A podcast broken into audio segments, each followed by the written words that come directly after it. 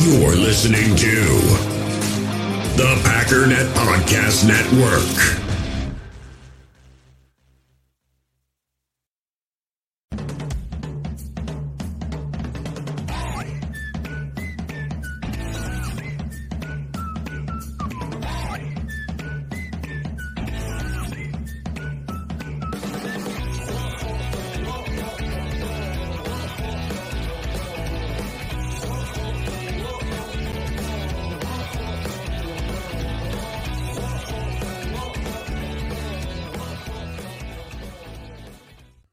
What's up, guys? Welcome into Good Morning Lambeau. My name is Clayton. Let's get the lights going here. My goodness, um, I've been sitting here for an hour waiting for the show time to get here, and I ain't even ready. Um, welcome into Good Morning Lambeau. My name is Clayton. You can check us out on Packernet.com. You can find me on Twitter at Packers underscore access. You can email us Packers Total Access at gmail.com. You can text us 865 658 5824. I'm joined alongside Tim live in Green Bay here to you know, have a little coffee, have a little diesel, and talk a little Packers, man. There's nothing like waking up with a little diesel in the cup and uh, and Green Bay Packers on your. You got people already commenting about the coffee in there. Tim's got the the jet black coffee over there, that tar. I know no creamer, no nothing. That's I had right. a, I door dashed a little Starbucks this morning, so I got about I don't know 73 ounces of iced coffee here with a, probably probably 50% cream to be honest with you, but that's how we roll, man. That's that's how you get that double chin action like I got over You here. want some man. coffee with that sugar? Yeah, exactly. Look at Tim's physique and look at the head on this guy, and you can tell who's drinking the cream, right? It's, uh, it's just the way it is. But um, with that being said, uh, chat's lit up. Absolutely love it, um, man. So many want, so many of them already want to mark here.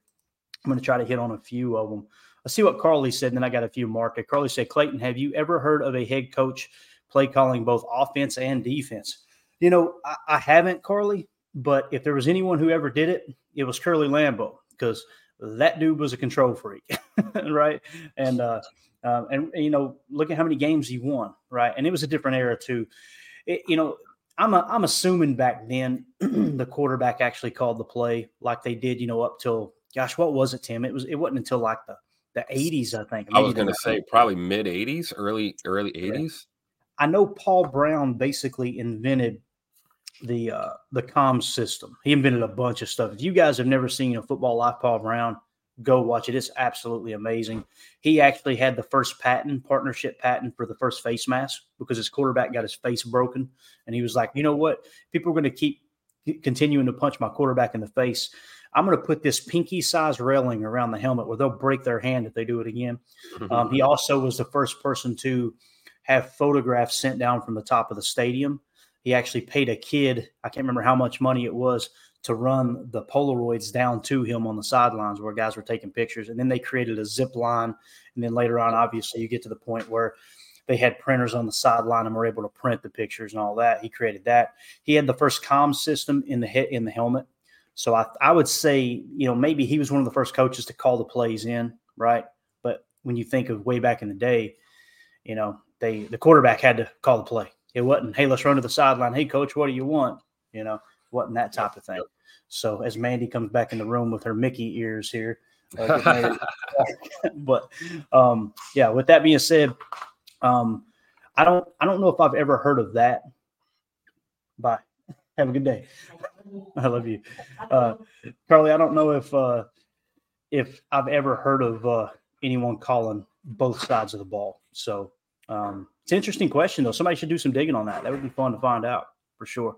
Um, let's see here. Doug in the chat. Everybody's kind of talking about the coaching staff right now. So let's kind of hit on it before we get into our topics.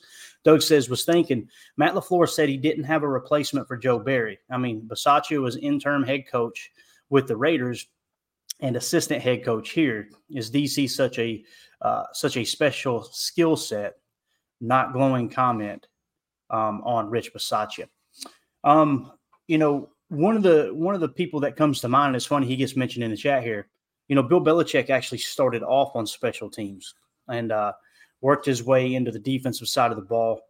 And he actually has a lot to do with the offensive game planning aspect too. Like if you go watch a Football Life Bill Belichick, it, it walks you through an entire season with Belichick at the helm, and you can see him and Brady game planning the offense that week. So he's got his hand in everything. He really does. It's just he he's kind of that firm believer that a football coach should be able to coach anything.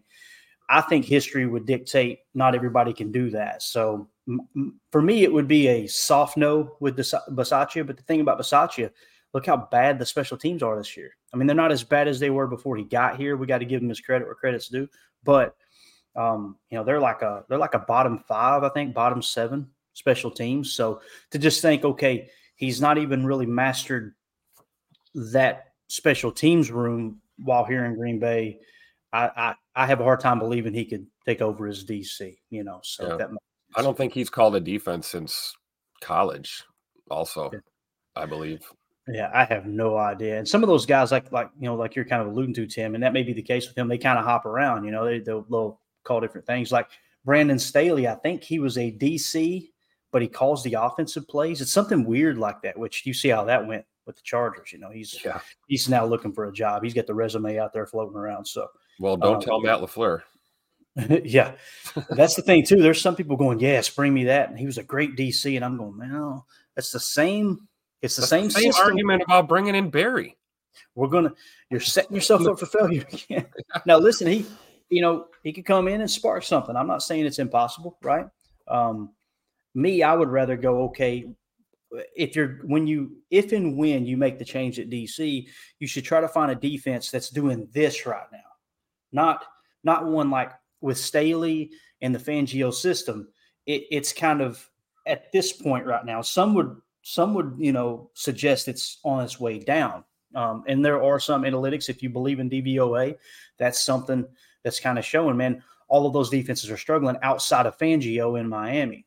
Um, but fangio does a good job of keeping it very multiple too. So um, it's going to be fun to dig into. Once the season's over what we're going to try to do on this show is is not just get into Mount Rushmore talks and what's your favorite food. Although we hit that stuff sometimes, it kind of gets you know softly interjected in the conversation with us. But we're going to try to as soon as the season's over, when they make a decision, if Barry is gone, and I say if because people are making it sound like it's a slam dunk, guys. Don't be surprised either if he comes back. I mean, just based off of what you see, what you see on the tape, it's like okay, is it the players? It's the coaches a lot of people got angry right now and said it's the coaches, it's the coaches. You know, I, have got to agree at this point that they they definitely aren't making the players better. No one, I don't think, could could make that statement. But uh, I wouldn't be surprised if he sticks around either. I hope they make a change. That's me personally, but um, it's got to be a, a change of finding a defense, like you said, that's on that uptick, and and it's got to be a young a young bright mind within one of those defenses. That would be my choice. So you can get the next great upcoming up and coming coach, right? The one that in two years teams are wanting to get him off of your roster as their head coach. That means your defense excel, right? So, what were you going to say, Tim? Oh, I was just going to say, whoever it is, um, you know, you're right. Got about a year or two tops before before you're going to get run out of town by the fans, or everyone's going to be really happy with you. We'll see. Um, I don't know, yeah. man. It makes me nervous, but one thing that doesn't is, you know, we say a lot about Matt LaFleur. The one thing that is constant with him is he is um, a master at preparation and research and due diligence. And I do believe that uh, any decision that's made, I mean, the the moving on from Joe Barry decision could come, you know, as soon as the end of the year. It could come in the off season before the draft. I, you know, I don't know. But as far as the new hire or the replacement, I fully anticipate Coach LaFleur really doing his homework. And because uh, he knows that's a, you know, you can't screw that one up, guys. Like, you know, whoever it is, it better hit a home run this time. Mm-hmm. you know, a lot of pressure hiring that, mm-hmm. uh, hiring a DC. And, you know, again, it's also the fact, like we said, if you think only one head is going to roll here, you, are sorely mistaken. I, would be looking for lots of movement in this coaching staff. Um, so it's also position coaches that will be we'll be looking at as well. But I do trust that Matt LaFleur is going to be prepared and he's not going to make a decision based off of popularity or, you know, anything superficial. It'll be rooted in substance. Um, and uh, hopefully he makes a good hire this time around. Yeah. And Nick McSwain in the chat said LaFleur should stay, in my opinion. I agree with that, Nick. You know, the, the only problem is, um, you know, Matt's got this offense on the uptrend, right? On the uptick and and that's the type of coach he is. He's a great play caller, in my opinion. Um, I've disagreed with some of the run scheme here this year. You guys have heard me talk about that on Chalk Talk. I'm sure there's a reason why he's trying to go that route that I don't understand that my little buffoon brain can't can't you know uh, figure out. But you know, when it comes to the passing game, I thought he's coordinated a hell of a passing game this year. Like some of the stuff that he's put in place as far as route combinations, passing concepts, protection scheme, all those things is like, wow, he's he's in his bag here. Yep. Some of the reverses, I know people got tired of it the last game, but some of the reverse, some of our most explosive plays came in that in that very game, and then by the end of the game, people were going stop going to it, stop going. It's like, heck, it, it worked in the first half. You can't if he gets away from it and doesn't run it again. You know, hindsight's twenty twenty. If he gets away from it, doesn't run again, people go, "Why didn't we stay with the reverse? It was working." so I've been guilty of that too, right? I think There's one of the things we notice, especially doing film, is like how many times we've seen this year. We're breaking down a play, and you look at multiple targets running butt naked through the trailer park, and it's like, oh, he could have threw it here. He could have went here with it. You know, a lot of the times we talked about the ups and downs offensively early in the year was Jordan Love um, in his progressions and his reads and hanging onto the ball too long, not getting it out in rhythm. It was never an issue of guys getting open. You know, it was never a scheme issue. It was a, a Jordan, a Jordan Love thing, kind of getting his legs under him in that pocket. And now we've seen this season progress, and it's like, yeah, the offense is is trending upward, and you've got to in my opinion, man, you, you want to win a Super Bowl, you got to have a top five offense, you got to have a top 10 defense in this league. You don't you don't need the best defense in the league. You don't need the number one offense in the league, but you got to be a, in in that ballpark. And I think that the defense is clearly the missing link. As far as special teams goes, I've said this for decades. Can we just get a special teams unit that's not a liability? Just don't be a liability. You don't have to be great. You know, just don't be bottom of the barrel liability. Oh my gosh, please don't cost us a game. You know, so there's a it's, a, it's an uphill battle um, on those sides of the ball. But um, yeah, man, DC is going to be it's going to be a huge hire. Whoever you can't just terminate someone and think that that itself is going to fix the problem because yeah. uh, you could go from bad to worse real quick if you're not careful. Absolutely, and in no way, shape, or form am I saying that you get rid of Bisaccia. Which everything you just explained, Tim, outside of Keisean Nixon bobbling that punt and trying to pick it up, which in my opinion, you can't put that on Bisaccia. He's not coaching that in practice, guys. We've seen Keisean be overly aggressive trying to return kicks deep in the end zone when we know how the 25 yard line rule works now. Um, you see some of these teams that are winning a lot of ball games, they're fair catching it at the 10, going, hey, look, let's just take it at the 25. That's a win. Um, I'm not suggesting we should do that with Key. If he had returned two touchdowns this year, we wouldn't even be talking about it. But you know, it's uh, I don't want to pile on someone because they're quote unquote having a bad year, but you know, if you see it, you got to say it. I don't see that being a, a Rich Bisaccia issue personally. And the kicking game is shored up, guys. You got a you got a first year holder, right? To the best of my knowledge, a first year holder and a rookie kicker, a rookie kicker that some people have piled on because he missed one of four field goals in a game. You know, he's like we pointed out the other day, his field goal percentage is top 10, or, or I think it was 11th.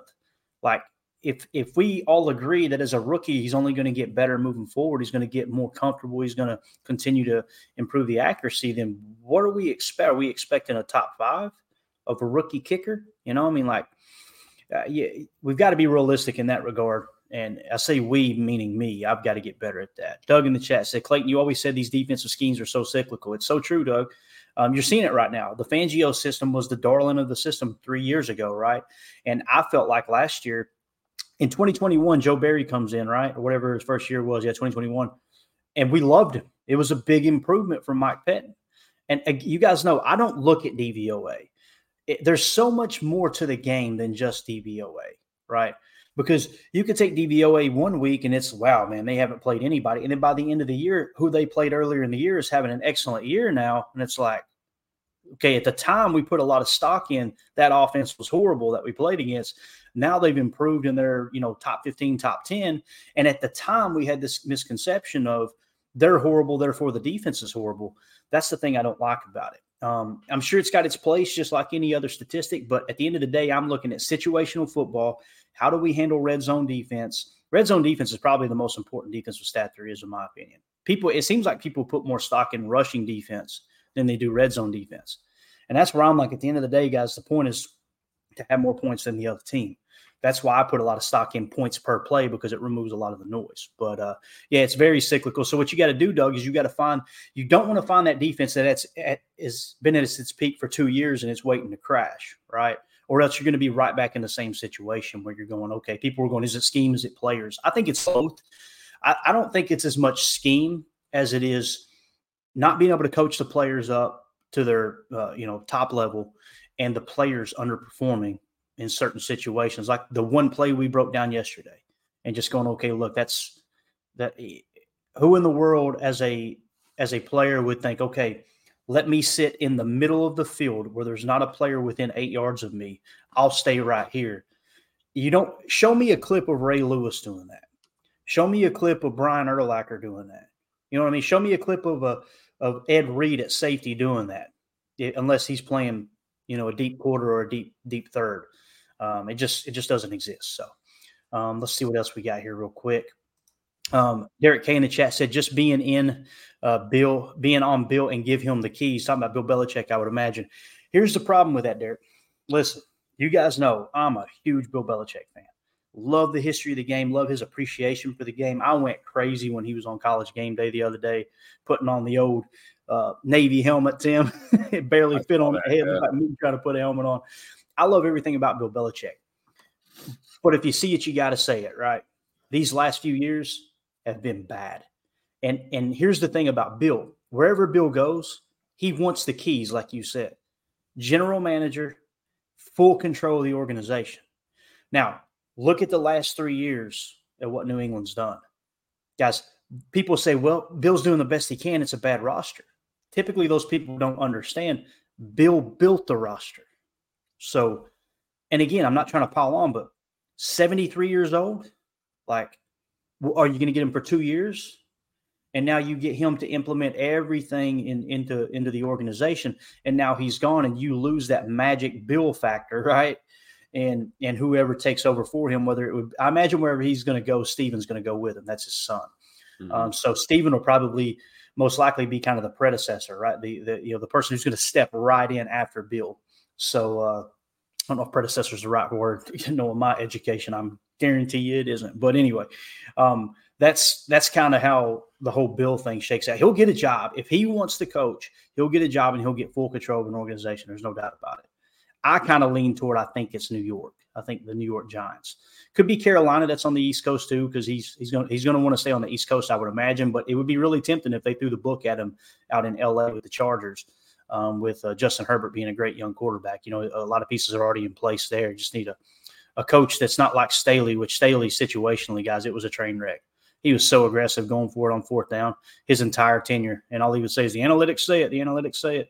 In the meantime, other great coaches are just kicking field goals and winning ball games by two points, you know. So yep. um, Hark, what a what a concept.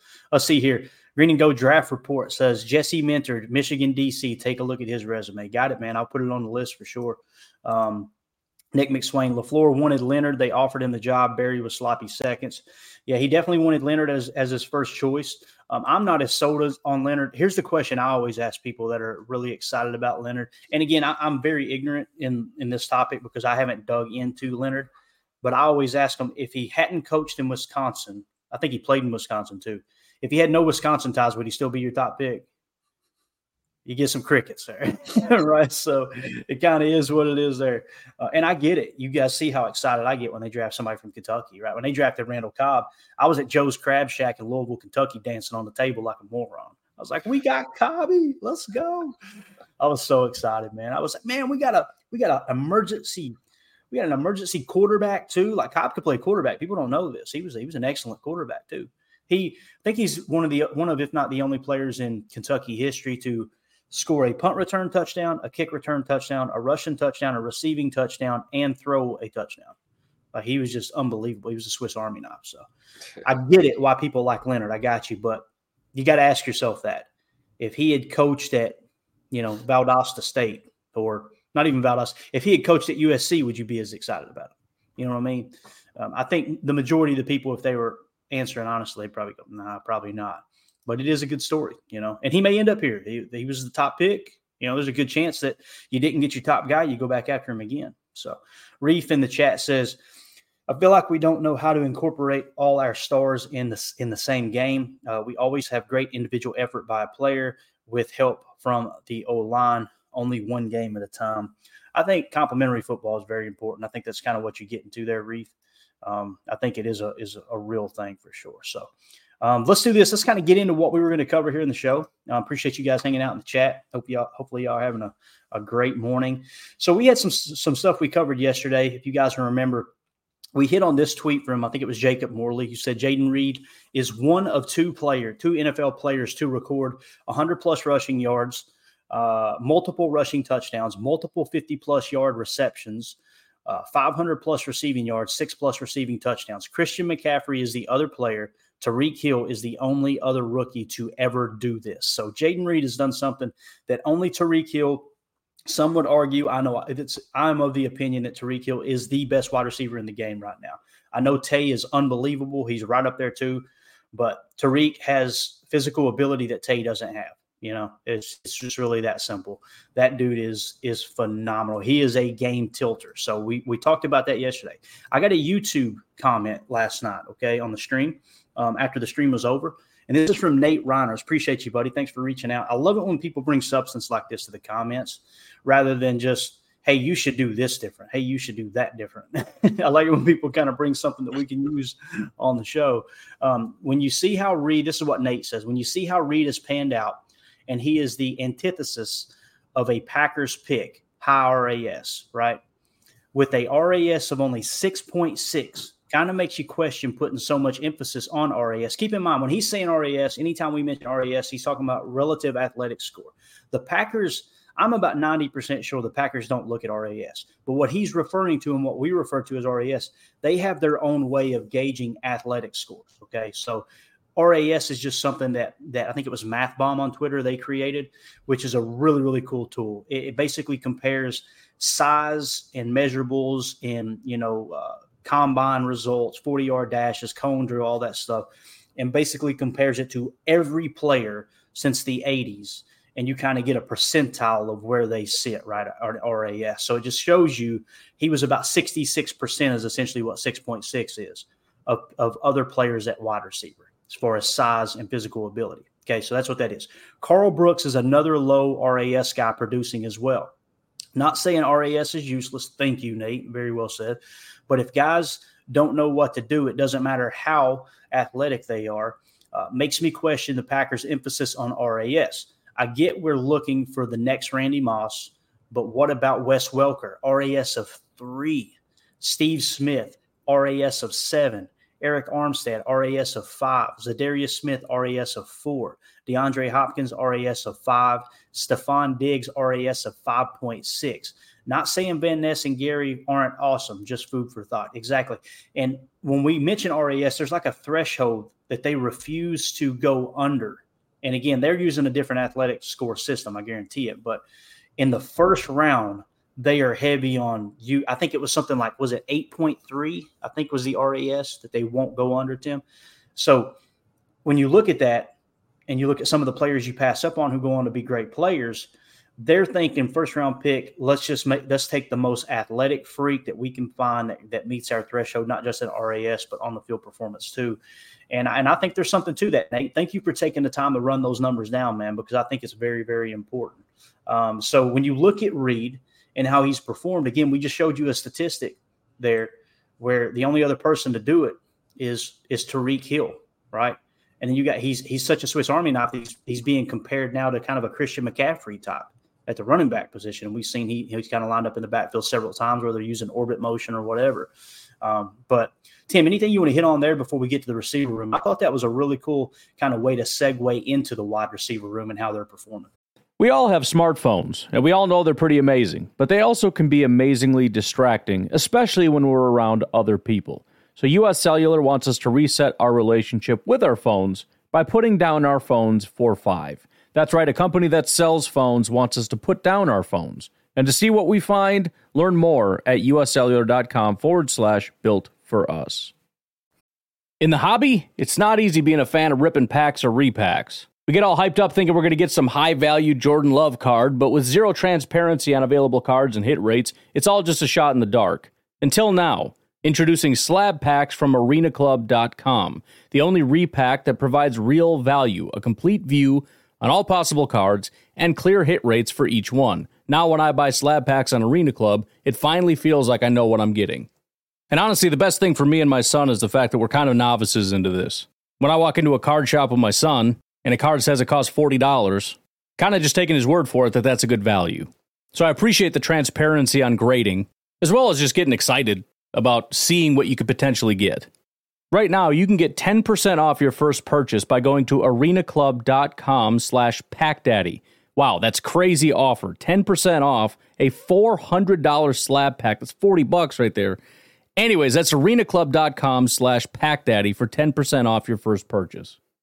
Passion, drive, and patience. The formula for winning championships is also what keeps your ride or die alive. eBay Motors has everything you need to maintain your vehicle and level it up to peak performance superchargers, roof racks, exhaust kits, LED headlights, and more. Whether you're into speed, power, or style, eBay Motors has you covered. With over 122 million parts for your number one ride or die, you'll always find exactly what you're looking for. And with eBay Guaranteed Fit, your part is guaranteed to fit your ride every time or your money back. Because with eBay Motors, you're burning rubber, not cash. With the parts you need at the prices you want, it's easy to make your car the MVP and bring home huge wins. Keep your ride or die alive at ebaymotors.com. Eligible items only, exclusions apply. Yeah, no, this is great. And RAS isn't everything, but it's also not nothing. Um, it's important to look at that. And um, yeah, man, we're got we got us a we got us a gem, man, in Jayden Reed. Um, you know, the thing with relative athletic score, I always say it, it's relative. You know, I mean, if you put too much emphasis on stuff like this, you can miss you can miss some gems um, in the draft. I mean, the I guess I mean Brock Purdy comes to mind. You know, like anybody that's putting too much stock in some of these, you know, statistics and um, you know analytics. It's like, man, this guy fell to the bottom barrel and is, you know, bawling out right now. So, um, you know, it's all relative. But you know, I don't think there's anything wrong with that approach. You know, like, hey, we want guys that have, you know, good athletic ability. I mean, we are playing a, a grown man sport here. You need to be athletic. Um, but you know, that can't be the I don't think you can ever focus on one thing too much when you're trying to evaluate talent. I think you need to weigh all of these things together and make the best decision you can. And I think Gutey has, for the most part, you know, done that for us. You know, you you hit on some, you miss on some. You know, we have first rounders that you know kind of underwhelm, but then we get third or fourth or fifth rounders that turn out to be studs. So that's just what drafting is sometimes. You know. Right. No, I agree, man. I completely agree. So as we dive into the wide receiver room, something else we're going to do throughout this episode, too, guys, is we're going to go through and look at the tier one positions and the tier two positions from a PFF standpoint and try to say, okay, who do we feel like we hit on? We've got that shored up, and where do we need to get better? Okay, we do this going into every offseason. Unfortunately, a couple of those positions that we identified last year didn't get addressed. And it is one of the biggest reasons, two of the biggest reasons that the team is still where we're at, where we were last year. I mean, you guys understand we're right about where we were last year, right? Minus a four-time MVP, you see take a, a slight step back with Jordan kind of struggling early, getting his feet under him. But uh, let's do this. Let's see what Larry McCarren had to say about Tay Wicks. This video came from Packers Daily. You can find it on Packers.com for free, their YouTube channel for free, and on Twitter for free on, on the Packers Twitter account. Make sure you go give it a like share it, all that good stuff. Let's show them some love. But here's Larry the Rock McCarren talking about Tay Wicks and, and some other players on the team. Here's the snap. Love quick throw left side. Threads the needle. Dontayvion Wicks has it. Breaking tackle. 45-50 into Tampa Bay territory. In the second half Sunday, Dontayvion Wicks came out swinging, reeling in a career-high six grabs for 97 yards. Fires right side. Got his man between the numbers. It's Wicks again. Wicks now leads the Packers in 20 plus yard receptions with 10, and he's catching the attention of his quarterback. He did what he's been doing all season. Um, he's, he's going out there and he's making plays. Um, he's getting in the right spot, and then obviously when the ball gets in his hands, he's making plays after the catch. So he had a big game tonight. Over the middle, he's got Wicks. He's a great player and something we got to just continue to build on going forward. But I think he's just getting better every week. He's a tough player, man. He plays through injuries, and you know um, he just does a great job of creating separation yet. Just his mentality, I, I love the way he plays, and he has my respect. Dontayvion Wicks breaks a tackle, 10 to the 5, end zone, touchdown! Fellow rookie Jayden Reed is also receiving praise. The second round receiver has a team leading 54 receptions, ranking second all time for rookie wideouts in franchise history. Got his man Jayden Reed, touchdown! Right corner of the end zone! We seen as a team, you know, when guys, you know, playing for one another, playing good with good effort, um, details to your assignment and things like that, we can be a playoff team. We got to go out there each week and put it together and just know that nothing is going to be given to us and people are going to give give us their best game. The one thing about the team is, is you know, no one's quitting. Guys are finding ways to, to continue to battle. Hit and sack! They came in waves! How about how we bounce back now at this point and respond going forward? Got three games left, so just got to get back to the win column. There you go. And that was obviously uh, Mike Spofford. I thought Larry was in that video. Maybe he kicked it off. I can't remember. I watched so many videos this morning. But uh, Mike Spofford's an awesome follow on Twitter, man. He's an amazing guy. Very humble. Very. I got to meet him a couple times at Lambeau. Just a just a stand up dude. They do great work over there. Um, so, you know, with Tay Wicks, it's hard not to get excited. You know, we were just talking about Jayden Reed and how he's doing things that only Tyreek Hill has done, right, as a rookie. And he's only going to get better. I think we would all agree with that. There may be a little bit of a sophomore slump, but for the most part, players like that, I don't remember Tyreek Hill having a sophomore slump. I remember him dropping in the draft for personal issues, obviously, and rightfully so. You've seen him kind of surface at the NFL level, too. Not to dog on anyone, but the, tr- the facts are the facts but you've seen him just continue to excel. When you've got a player like that, they typically only get better, right? So definitely something to keep an eye on there. Let's look at the wide receiver room since we're on the topic, and then we'll move to our tier one. Understand this isn't a tier one or a tier two position of importance, in my opinion. I'm not saying it's not important. It's just I come from the school of Bill Walsh. I've studied a bunch of stuff that Bill Walsh has, has read, you know, has wrote and and and taught on before he passed away. There, obviously, way too soon. Um, he says wide receiver is the last piece you put in place. Gutey comes from that same West Coast tree, right? Um, what have we done? How many times have we drafted a first round wide receivers? Doesn't happen, right? Yep. Because he comes from that same thought process of it's the last piece you put in place. But man, they've gotten good at hitting on these wide receivers outside of the first round. There's no no two ways about it. Dontayvion Wicks. Remember the stats we just showed you about Jayden Reed? Yep. Dontayvion Wicks is the highest graded receiver on this roster. And I'm not surprised, guys. We talked about it all year long. I talked about Greg Cosell ranting and raving over him. Um, we've talked about when he's on the field with limited snaps, he's just performing. He he looks like a pro. He knows where every player is on the field. You don't see him get blindsided. You see him making hands catches. You see him uh, being able to to leap to make catches. You see his route running ability is just, I mean, absolutely epic. Looks like a young Tay out there with his release package. Seventy six point three. Jayden Reed second at seventy point two. Christian Watson, 69.1. Romeo Doubs, 68.8. Then Bo Melton, 68.1. Malik Heath, 65.0. Samori Toure, 64.4. For us going into this year, going, man, this is a young, unproven wide receiver core. Tim, they have performed really well, in my opinion. They, they and they're they're continuing to progress. You know, the last time we seen Christian Watson healthy, he had two of his best games of his career right? Romeo Doubs is just kind of steady Eddie. You know, you'd like to see him being the veteran in the room. I know it's funny saying that with it just being his second year, I believe it is. Um, you would like to see him kind of leading the pack, but that's okay, man. He's still contributing. So essentially, when you look at it from PFF standpoint, right, and I didn't pull the SIS uh, passer rating when targeted, I just struck to strictly PFF. When you look at the PFF grades here, Dontayvion Wicks, 28th best wide receiver in the league. That is starting caliber. Jayden Reed, 48th best wide receiver in the league. That is number two caliber. Christian Watson, 52nd, number two caliber. Romeo Doubs, 53rd, number two caliber compared across the league. So essentially, what you got is if you were to just say PFF is the tell all end all, which you guys know we don't believe that. We just think it's another great tool. You've got a number one receiver in Dontayvion Wicks and three number two receivers. Tim, that's exciting, man. That's that. And what does it show on the what we see on the tape, man? They're moving the ball around. They're spreading the ball around like they've got a roster filled with number two wide receivers. It's just this is this is mind boggling, man. Like Gutey has done such a good job with this wide receiver room, man. Yeah, absolutely. And it's refreshing to watch this offense. Um, this is not a dig at anyone, but let's let's be real. It's great when you're when you're in a situation where you don't have to force the ball to Davante Adams. Yes.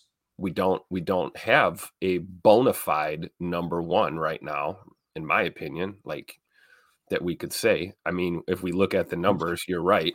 Tay Wicks comes to mind, Jayden Reed comes to mind, but this offense clicks at its best when that ball is getting spread around. I mean, you look at the different completions Jordan Love has had to different pass catchers on this offense. That's where we're going to find success, and I think you know the the standouts or the the number one guys are they'll they'll emerge and you know present themselves here. Um, you know, re- re- receiver is a tough thing. Like I said, it's kind of a kind of a rare occurrence to have a guy like Jayden Reed just come in and play at a high level right away, and then to think that we've got Tay Wicks doing the same thing at the same time, you know, makes you feel really good. And you know, wide receiver, you're right. It, it's probably that last last piece you got to add because your your wide receivers don't mean much if your line is bad. And you know, we we talk about how these things go hand in hand, but I really think that's the formula going forward. Is we don't necessarily need that that uh, you know bona fide number one receiver to to find success. Um, and you know, we talked about Jordan building a, a rapport with you know Doubs, and um, he's got a really good connection with him going back, you know, even to last year. It's like, but yeah, look where the look where the targets are going though. I mean, this ball's getting spread around, and I, I love Jordan's mentality. You know, he's got a very short memory when it comes to drops or mistakes, and it's, you know, hey, let's get it again. You know, great example would be Malik Heath last week. You know, you, you fire him one touchdown, they take it away from you.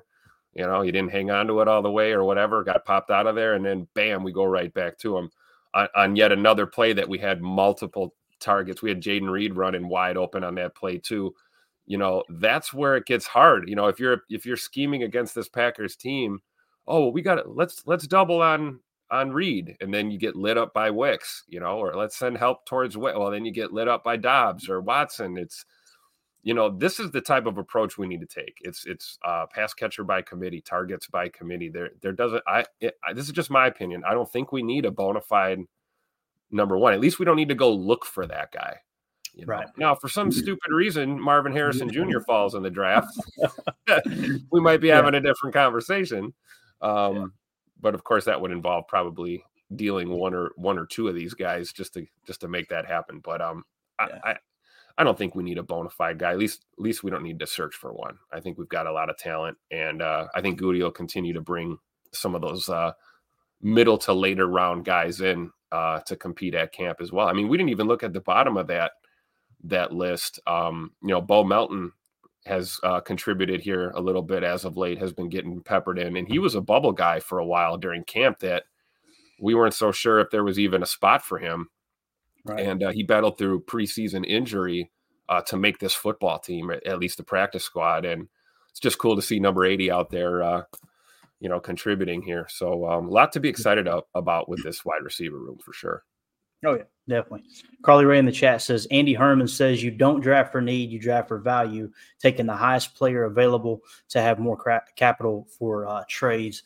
You know, people scoff at that. Carly, they laugh and go, "Oh yeah, they say they don't. They say they draft best player available, and they don't draft by need, but they draft by need.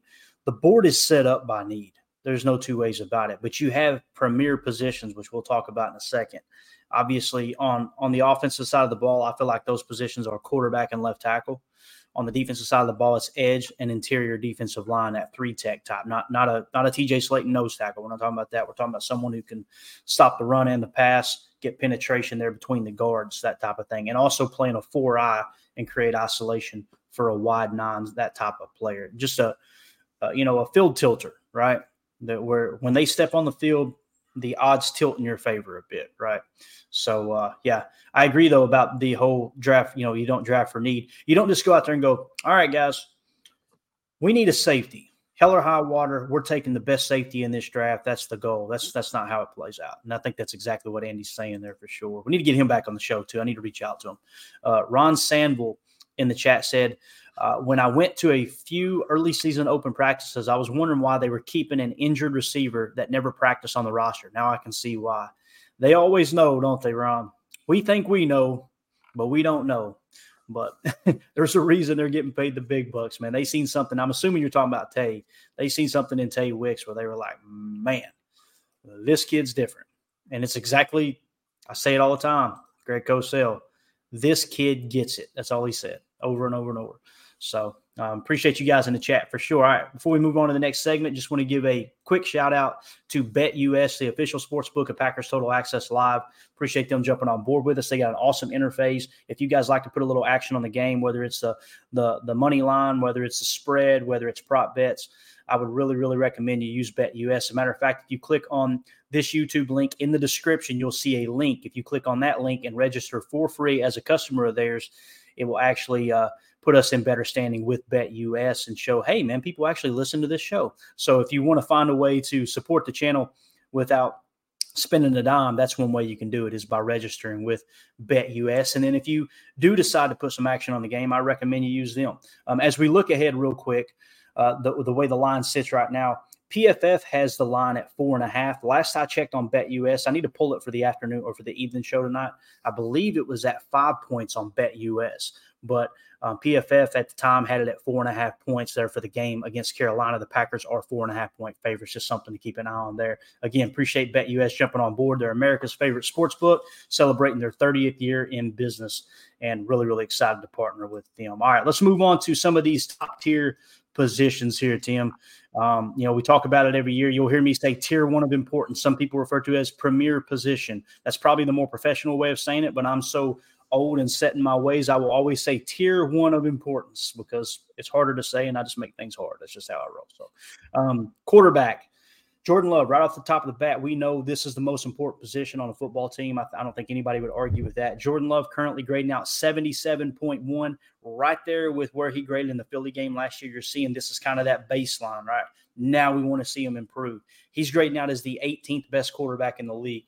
You guys know I've been very vocal here of recently. I feel really comfortable moving forward with Jordan as the quarterback, but, but, the same they did with Brett Favre. When Brett Favre was here, they were willing to go draft Aaron. The same, and people go, well, Brett was old, Clayton. Hold on a second. Aaron Rodgers, when he just took over as a starting quarterback, they drafted Brian Brohm in the second round. Why is that? Greg Cosell 101. There are two drafts every spring. There's an NFL draft for all the positions, and then there's a separate quarterback draft. And what he means by that is quarterbacks are always considered more valuable than every other position.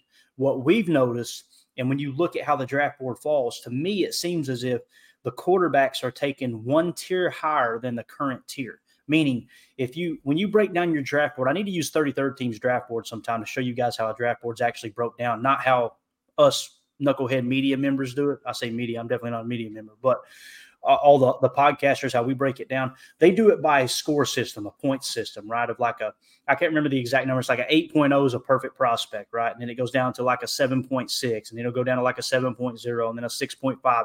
And each of those categories, they've got it broke down to, they believe, and this is all projection, no guarantees, obviously. The It's a crapshoot. Everything's a crapshoot with the NFL draft. But it's this top one is a future Hall of Famer. That's the type of grade they have on them. Okay. The next one is maybe an elite grade. The next one is a, a very good starter. The next one is starting caliber. The next one is backup caliber. The next one is, you know, a third stringer. And that's kind of how they break it down on the on the on the draft board. So with that being said, let's say the tiers go from eight to a 7.6. If a quarterback falls in the 7.6, they consider him an eight because he's he's value his value is equal to one tier higher than his current tier, if that makes sense. Hopefully I explained that well enough. That's how important it is. I say all that because when we go in April, and let's say the Packers are drafting somewhere anywhere from, let's say it's, you know, somewhere from 10th to 15th, and they have a quarterback. I know people don't want to hear this, and you guys know I'm on board with Jordan. If they have a quarterback that drops to them or gets within range like Jordan did, where they can trade up and get him, and he has an equal grade to Jordan as Jordan had coming out in the draft, or, you know, I say worse because – man, there's going to be a lot of people upset about this. That you drafted a guy upset Aaron Rodgers, and then you go ahead and draft another quarterback. He doesn't even end up being the quarterback of the future. That would be there's. I would have no problem with. It. I want a better football team, whether that's Jordan Love at quarterback or another one, right? But there's going to be fans that are upset, and they're going to hang that over Gutey's head. There's no two ways about it. But if you have one fall, they're going to go get him. It's going to happen because it's that important of a position. I know the Sean Clifford fans are sitting there going right now, how dare you not give Sean Clifford a chance. But Tim, what do you think? Uh, you feel like this is a fair grade on Jordan Love here, man? Sitting 18th in the league. You feel like that's on par? Absolutely. And you know, next year it'll he'll be top ten. You know, that's that's how I feel. Um, he's going to continue to improve. As far as this quarterback room, I like this quarterback room. If I had it my way, this we'd roll with this quarterback room next year. Um, but I'm not naive, and you're right, Clayton. You know, if there's a QB on the board, um, especially someone that um, you know we've taken a look at or you know we've scouted and uh, probably didn't think we were going to have a shot at. You know, Gutey's Gutey's known for that. He will he will make a move, and you know, I'll I'll take it as long as you cover our other bases. Don't don't come out of this draft with another quarterback, but we don't we haven't you know drafted safety or offensive line or something to address these other issues. Um, but yeah, it's like one of those things. Sometimes it's best available. Sometimes you've got an approach on draft day, and you know, the, you know, the guy that you're looking at with your pick in the first round is off the board, and then now you got to scramble, and now all of a sudden, before you know it, you're on the clock, and now you got to make a decision.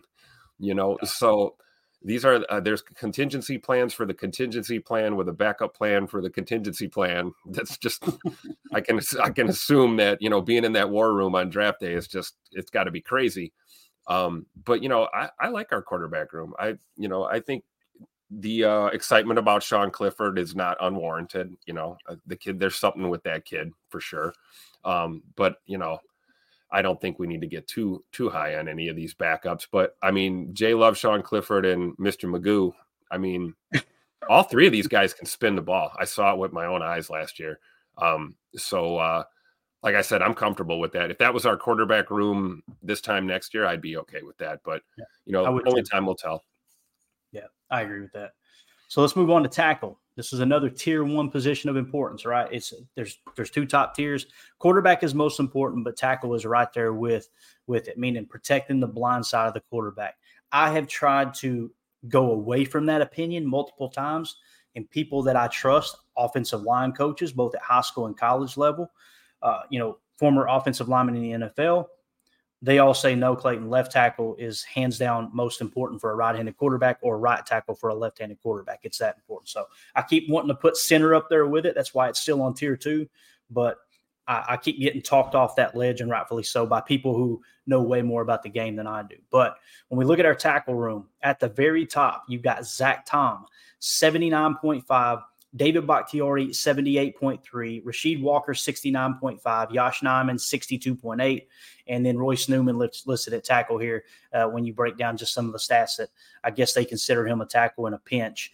46.3. So when you look at those grades there, okay, people are going, but Clayton, Zach Tom plays right tackle. Right now he does, yes.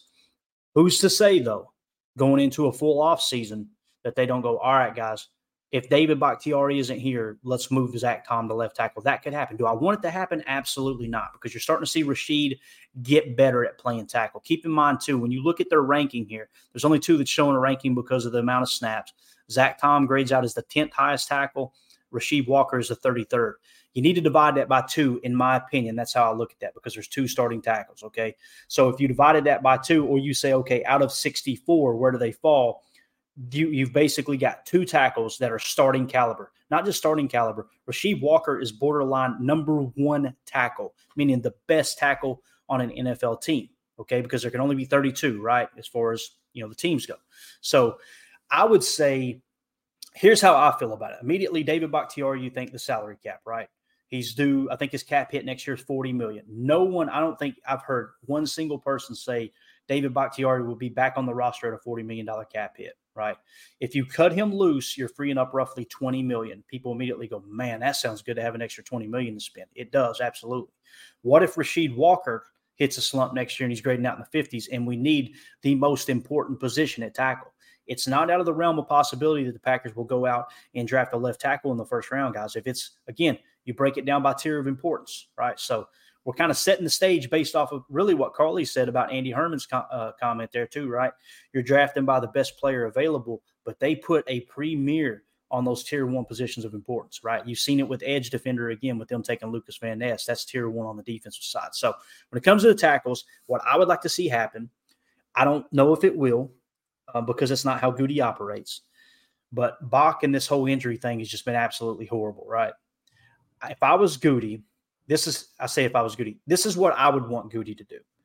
Go to David Bakhtiari and go, David, What do you want, man? Do you want to finish your career here? Okay, you do. Got it. All right. If the answer is yes, we got to get that cap number down.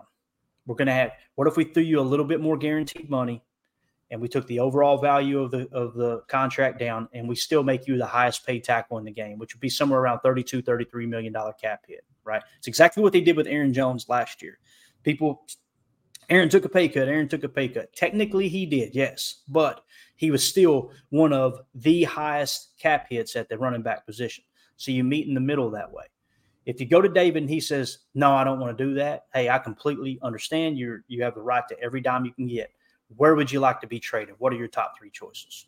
Right. I would like to see David back and let Rasheed take a step back and learn behind David one more year. If David Bakhtiari can continue to play at the level he did there in Chicago, 78.3, if the knee is healthy. And I understand it's not that cut and dry. Uh, that's how I would approach that. You've got your tier one position of importance sealed up at left tackle. You've got his replacement learning behind one of the best to ever do it. You do it in a respectful way. You go to Bach and say, here's where we need to get the cap number down to. And if he says, no, I'm worth every dime, then say, I, I agree. Well, where do you want to go? Now, if he plays hardball and say, I just want to go to this team, then that's where you, things might get ugly. And that's where a business becomes a business. But you try to handle it the right way on the front side. Anything you disagree with there, Tim? What do you think? His pass blocking grade, I see that, man. I know it was just one game, but 89.9. Box still had it when he's on the field, dude. Oh yeah, absolutely. Um, you know, the thing I see, I mean, and yeah, I agree with pretty much everything you're saying here. Um, this is one of those times we totally see eye to eye. I look at the, uh, you know, the, these tackles, and it just, you know, Newman, Newman, Newman. Hello, Newman. Hello, Newman. Um, talk about we need to um, we need to make a move, man. Um, I think we need to free up some space and uh, yeah, maybe look to the draft, maybe look at free agency. I don't know. Um, a lot of this is going to hinge on Bakhtiari. Of course, the in case of fire, break glass emergency plan is Zach Tom can move to left tackle because Zach Tom is probably the one guy on this team that could play any position on the offensive line if we ask How him. How valuable to. is that, dude? Yeah. So I mean, this guy is he is like the offensive lineman. Um, but you know, he seems comfortable on the right side, and he looks you know, flawless at times on the right side. Um, and Rasheed for a seventh round pick is is coming together. So I don't. I guess I, would like to shake it up a little, but not too much. Um, right.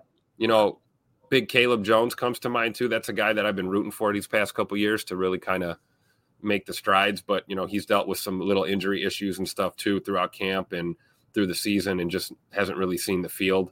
Um, but I think there's some talent there. You know, Kadeem Telfort. There's there's young players that we can continue to develop. But bottom line, if it's if it's not Bakhtiari, uh, or you know, it's not going to be Rasheed, then we we've got to come up with a plan here, and it can't be continuing to keep you know guys like Royce Newman on the roster and taking up space. You know.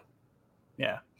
Um, I don't know his contract situation. This may be his last year. This may be a contract year. I don't have that information in front of me right now. That could be the case for Royce, but I agree. He's, you know, Bill Parcells had a no quote when when someone shows you who they are, believe them.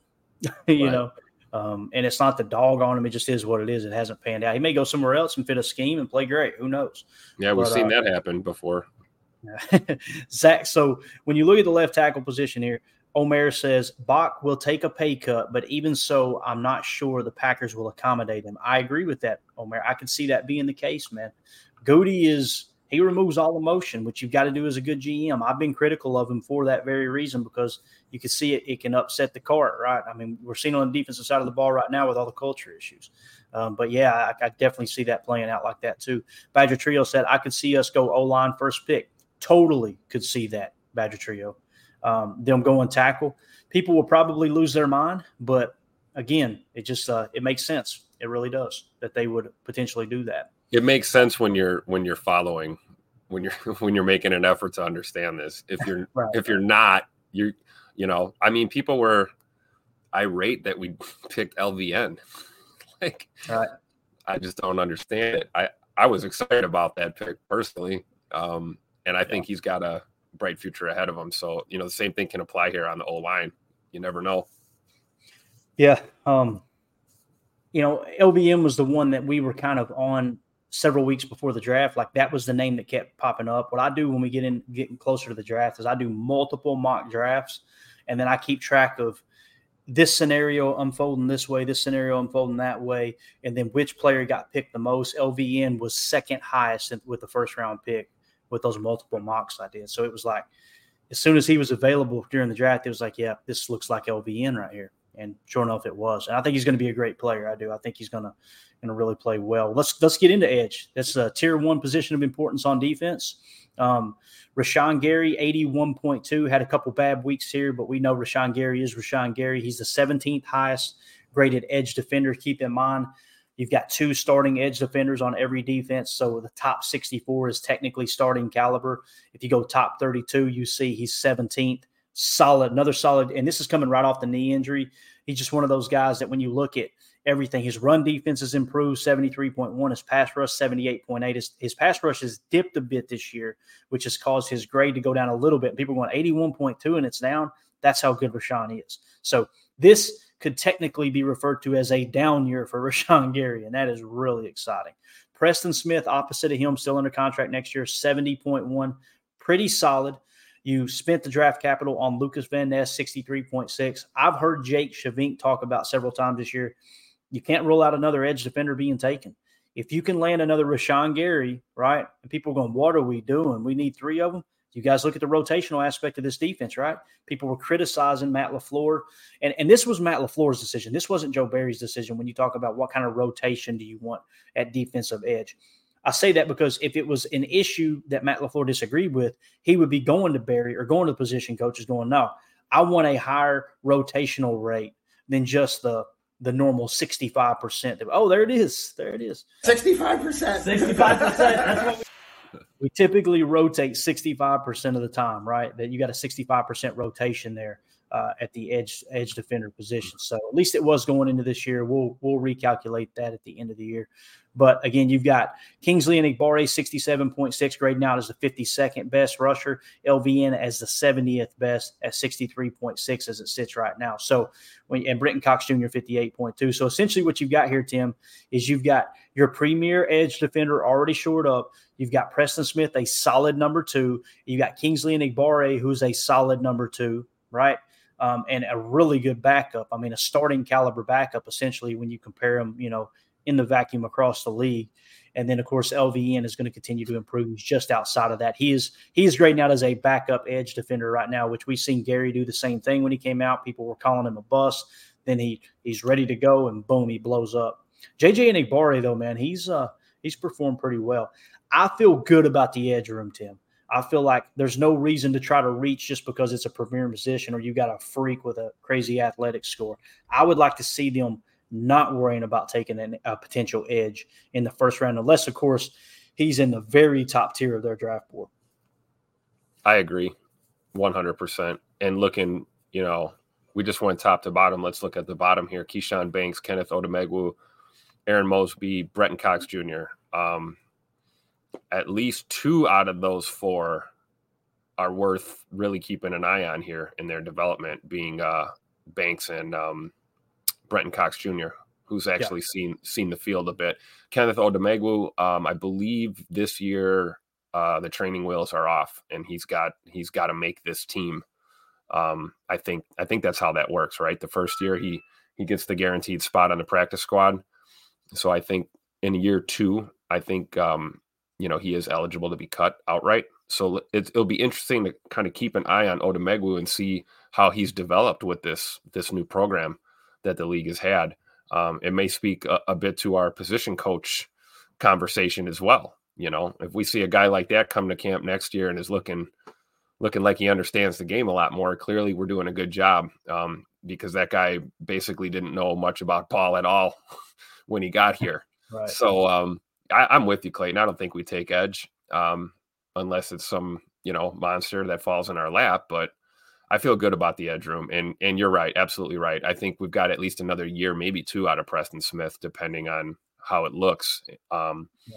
And then uh, JJ Enagbare, yeah, that guy could probably you could probably spin around and point at 20, 25 other teams in this league that that guy would probably start on. Um, but it just so happens he's here in Green Bay with Preston Smith and Rashan Gary. So um, and I'm with you too. The rotation needs to be there. Uh, um, you, you got to have fresh legs. You, have got to have guys that can come in and, and give uh, you know your big guys like Gary and Smith, you know, a snap or two off here and there just to keep the legs fresh. So I feel good about the edge room. Absolutely. All right, let's move on to defensive line and we'll wrap this big bear up. So D line, I've got it as a tier one uh, position of importance. It used to be tier two, and edge was the long tier one. I've bumped it up because I've seen the great teams this year and how they all have that great interior defensive line. You've seen the Eagles, they doubled down again. They go and get Jalen Carter. Jalen Carter's been an absolute monster. Last I checked, he was grading out in the 90s on PFF. Now, I know he was out of Green Bay's range, but you could have been willing to trade up to the number nine spot and take him, and you would have shored up that defensive line. You've taken swings. It's not that Gutey hasn't tried, but we know we've we've talked about they're going after interior pass rushers. The big problem with that is, and if you want to know why the run defense is struggling so bad, I know people just like to by default blame Joe Barry. Look at the run defense grades, guys. there's not a position that Barry has put this defensive line in. In some cases, they're playing one gap. Most cases, they're playing one gap defense, right? So it's not like they're asking these defensive line to do something crazy. When you look at their run defense across the board, you want to know why the run defense is so bad this year? Kenny Clark, 59.8. Devonte Wyatt, 49.9. TJ Slaton, 61.1. Karl Brooks, 43.3. Colby Wooden, 48.4. Go to the overall defensive grade because it does matter. This is how they grade out. Kenny Clark, 67.6. That's 38th best in the league. Uh, Devonte Wyatt, 65.3, 45th best. Uh, TJ Slaton, 63.2, 55th best. And then Karl Brooks, 61.2, 59th best and you got Colby Wooden 54.3, 88th best. Now, this gets a little tricky. Some teams run a 4 3. And with a 4 3, these interior defensive line, there's only two defense interior defensive line on the field, right? We run a 34. So you've got three defensive line in your base package. So to, you can't you can't take this like you do the edge defense room or, or the tackle position and go, okay, the top 64 are starting caliber. It's kind of a mix there. You probably put it somewhere in the 80 range because there are a lot of teams that run 34 defenses, although you're in the 34 package way less than you're in nickel because the majority of offenses, the majority of the time offenses are running 11 personnel, three wide receiver sets, which triggers which triggers the nickel defense when you're calling in personnel. So when you look at it from that standpoint, Tim, we're sitting here another year saying, I hate to say it, Kenny Clark's overpaid. You've got so much cap tied up in Kenny Clark, and he is a great pass rusher. There's no two ways about it. Devonte Wyatt has been more effective at pass rushing than Kenny Clark has. But those run defense grades, man, this is what we're talking about when just another example of Dom Capers, fire Dom Capers, fire Mike Pettine, fire Joe Barry. You've got to put a little bit of the blame on how we're drafted. We're keying in on pass rush in the interior. And it's kind of like the whole RAS thing. For, for, forget what the tape shows. Let's get the athletic freak. Forget what the run defense tape shows. Let's just go get the pass rushers. That's how you end up with such a bad run defense. I just want to point that out. It'd be different if it was two of these five players all five players are playing absolute cheeks against the run. Your your nose tackle, TJ Slaton, that you drafted primarily just to stop the run. That's why you got him. He's grading out as a 61.1. And where did we draft him at? Way down on the, what was he like a fifth round pick or something like that? I believe I so. Yeah.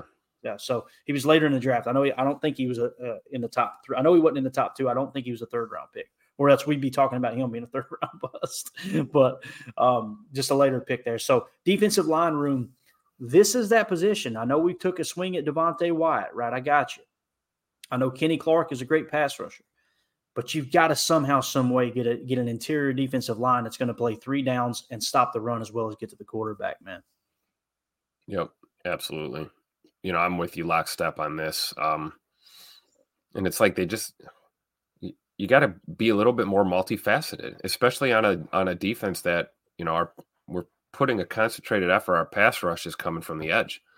You know, we're you're you know you're drafting and developing these these you know elite level guys that you want to rush the passer, and it's like you know we've got to have D line that can get it done in the trenches. And you know, I, I will say this about Big TJ: Big TJ has shown flashes throughout this year um, he's had some games better than others against the run.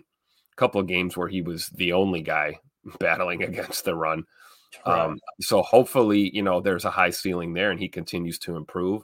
But yeah, the, I, I fully anticipate some kind of shake up here on this D line. And and maybe that's what it is. We just need to balance that out with some, you know, some run stuffing guys. But um I guess time will tell. But that's definitely a, a glaring hole uh, in this defense is our uh, run play um, at the at the line. Really, that's where it starts. You know, we can talk about the linebackers and everything else after that. But you know, you need your D line to get it done in the trenches, and uh, against the run, it just hasn't been there. Yeah. So why did we do all that, guys? We looked at quarterback, tackle, edge, and defensive line. It's to kind of as we get ready to enter the draft season when the season winds down, right? And I know we're getting a little ahead of ourselves. That's okay. It's more about roster evaluation right now than it is draft talk. But you're identifying the needs going into the offseason. That's going to determine as a scouting staff. And that's what Packers Total, I wanted Packers Total Access to be from what is the organization looking at right now rather than, hey, this player said this in the media. Let's have a big, drawn out, dramatic conversation on that. We've done our share of that because people want it. Okay. So we'll do it from time to time. I wanted it to be where is the team's mindset right now and how can we dig into some of the info and try to figure out okay what's the best opportunity the best option moving forward so quarterback if you have one that grades out just as high or higher than jordan love did on his draft grade you take him because worst case scenario you can trade him later and you've got competition in, in the quarterback room at the most important position i personally believe jordan love is the quarterback of the future okay but again you had Aaron Rodgers on the roster, and you drafted in the second round Brian Brohm. If you have a quarterback with first round grade that drops to the second, like a Jalen Hurts, they're probably going to take a swing at him. I'm okay with that because you've got to get better at the most important position. You've got to. Whether it's lighting a fire under love, not that he needs it. That dude is playing as inspired as anyone, right? Uh, but it just history dictates they're willing to take that to, to take a swing at a quarterback again. Tackle.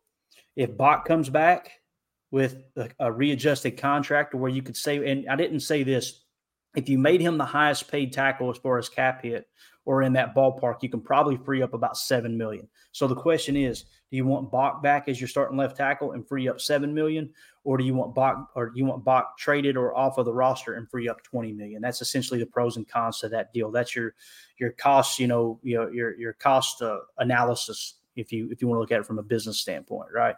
So tackles definitely on the table. Edge, I don't see any reason to take one. We know it's a premier position. If you have someone who's just let's say on your board it's the best edge defender in the entire draft and he falls to let's say 12th wherever you're picking 15th wherever you're picking and then yeah you got to you got to take him right you're saying okay that's the best player available it's exactly what carly ray was talking about with andy herman talking about you know you got to draft by by value, not need, right? And it is a tier one position of importance. Um, and the reason it's important to kind of differentiate the different tiers, guys, you say you got to take the best player available. We know it's BS to a certain extent because let's be honest, you're you're not if the best player available is a kicker, you're not taking him, right? If the best player available is a right guard, you're not taking him in the first round, right? Like we know this, you know. Um, as bad as we of, need one. Right, exactly. Uh, maybe that should be the way. I, am just saying, but that's what I mean by there's a little bit of BS in in that approach and how the teams communicate that.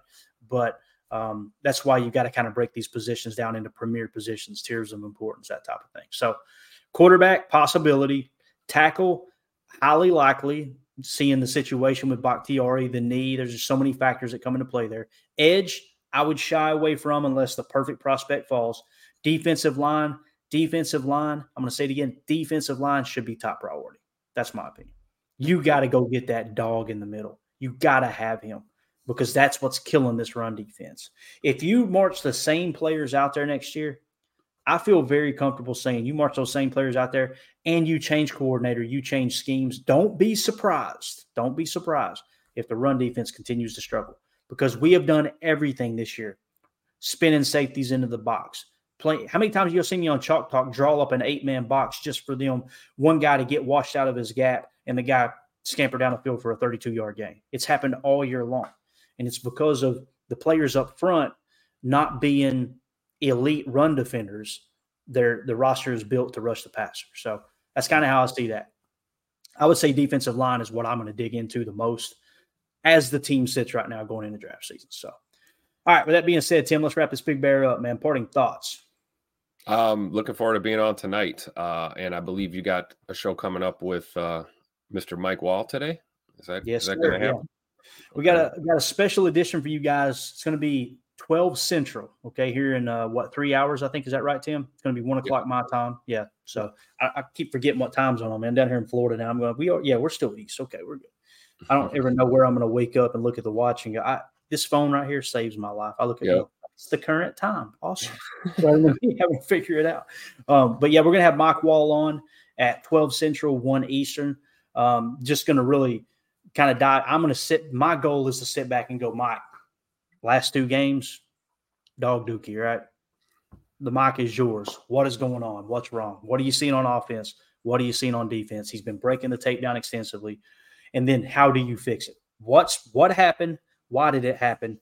What's the solution? That's what I'm gonna try to get out of him. And he's liable to go, I don't feel like answering that, Clayton. And I'll go, okay, Mike, thanks for coming on the show. But we'll give it a shot. All right.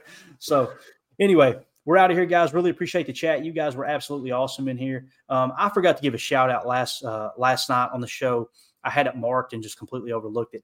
I think it was CL was the name of the user. Became a member of the the YouTube member of the PTA posse. If you guys are interested in being a YouTube member, um, you just go to our homepage on YouTube, click join, and you can become a member there. That'll put you that'll enter you into contests we have moving forward, giving away autographed jerseys. We just uh, just mailed out. Um, I think it was to Jeff an autographed Dorsey Levens jersey, and we've got an autographed Robert Brooks jersey waiting to be sent out. I'm just going to give it another another couple days for the winners to come forward. We got the second place winner. I think it was number one Packer fan, I believe. I shouldn't even say that if I don't know for sure. If it is, I don't mean to give you false hope. I've got it wrote down at home, and I can go back and watch the show to remind myself. But we'll get those. Uh, sent out to you guys. Uh, like I said, get those in your hands. But the next one we're going to be giving away, I haven't decided yet. Um, what was it? We had we gave away a Dorsey Levens, um, we're giving away the Robert Brooks. It was a Mark Chmura, right? Is that what we said? Yeah, Chmura. Yep, that's the Chmura one. was the most recent one. Yeah. So I've got all that wrote down at home. I'll get I'll get that stuff out to you guys. So um, yeah, but if you become a member of the PTA Posse, a YouTube member of our YouTube group, then that'll get you entered into those. It's just a way for us to give back. I've got a ton of autograph memorabilia and uh, really appreciate you guys supporting the stream. The support has been outstanding. I'm getting great feedback from BetUS. You guys have showed up in force signing up with BetUS, and it just shows them, like I said at the beginning of the show, dang, this guy does have people listening. That's kind of cool. So um, it's uh, it's cool to kind of see that partnership come to fruition. Um, anytime you've got a sponsor that says, "Look, I don't know how long this will last, but th- this is exactly what they said." He said, "I don't know how long it'll last, but we would hope that if you get a better offer, you would come to us before you decide to take that offer. So that's a good sign. That's really cool. It just shows the channel's growing. And it's a testament to you guys, man. The chat drives this show. We try to hit on as much as we can, um, you know, as we go live. But I also get emails of people saying, man, you're not breaking down anything of substance. So the show used to be all that. We got to find that happy medium because you guys in the in the live chat are the ones that are really supporting this thing. Those and the people on the pod making us a part of your day. So with that being said, guys, we're out of here. This has been Good Morning Lambeau. We will see you at 12 Central, 1 Eastern with former Green Bay Packer Mike Wahle to explain to us how we've been wrong all week long and complaining about this team. And that's the goal. So, um, y'all have a great day. We'll see you then. As always, let's go out and be the change we want to see in the world and go Pack.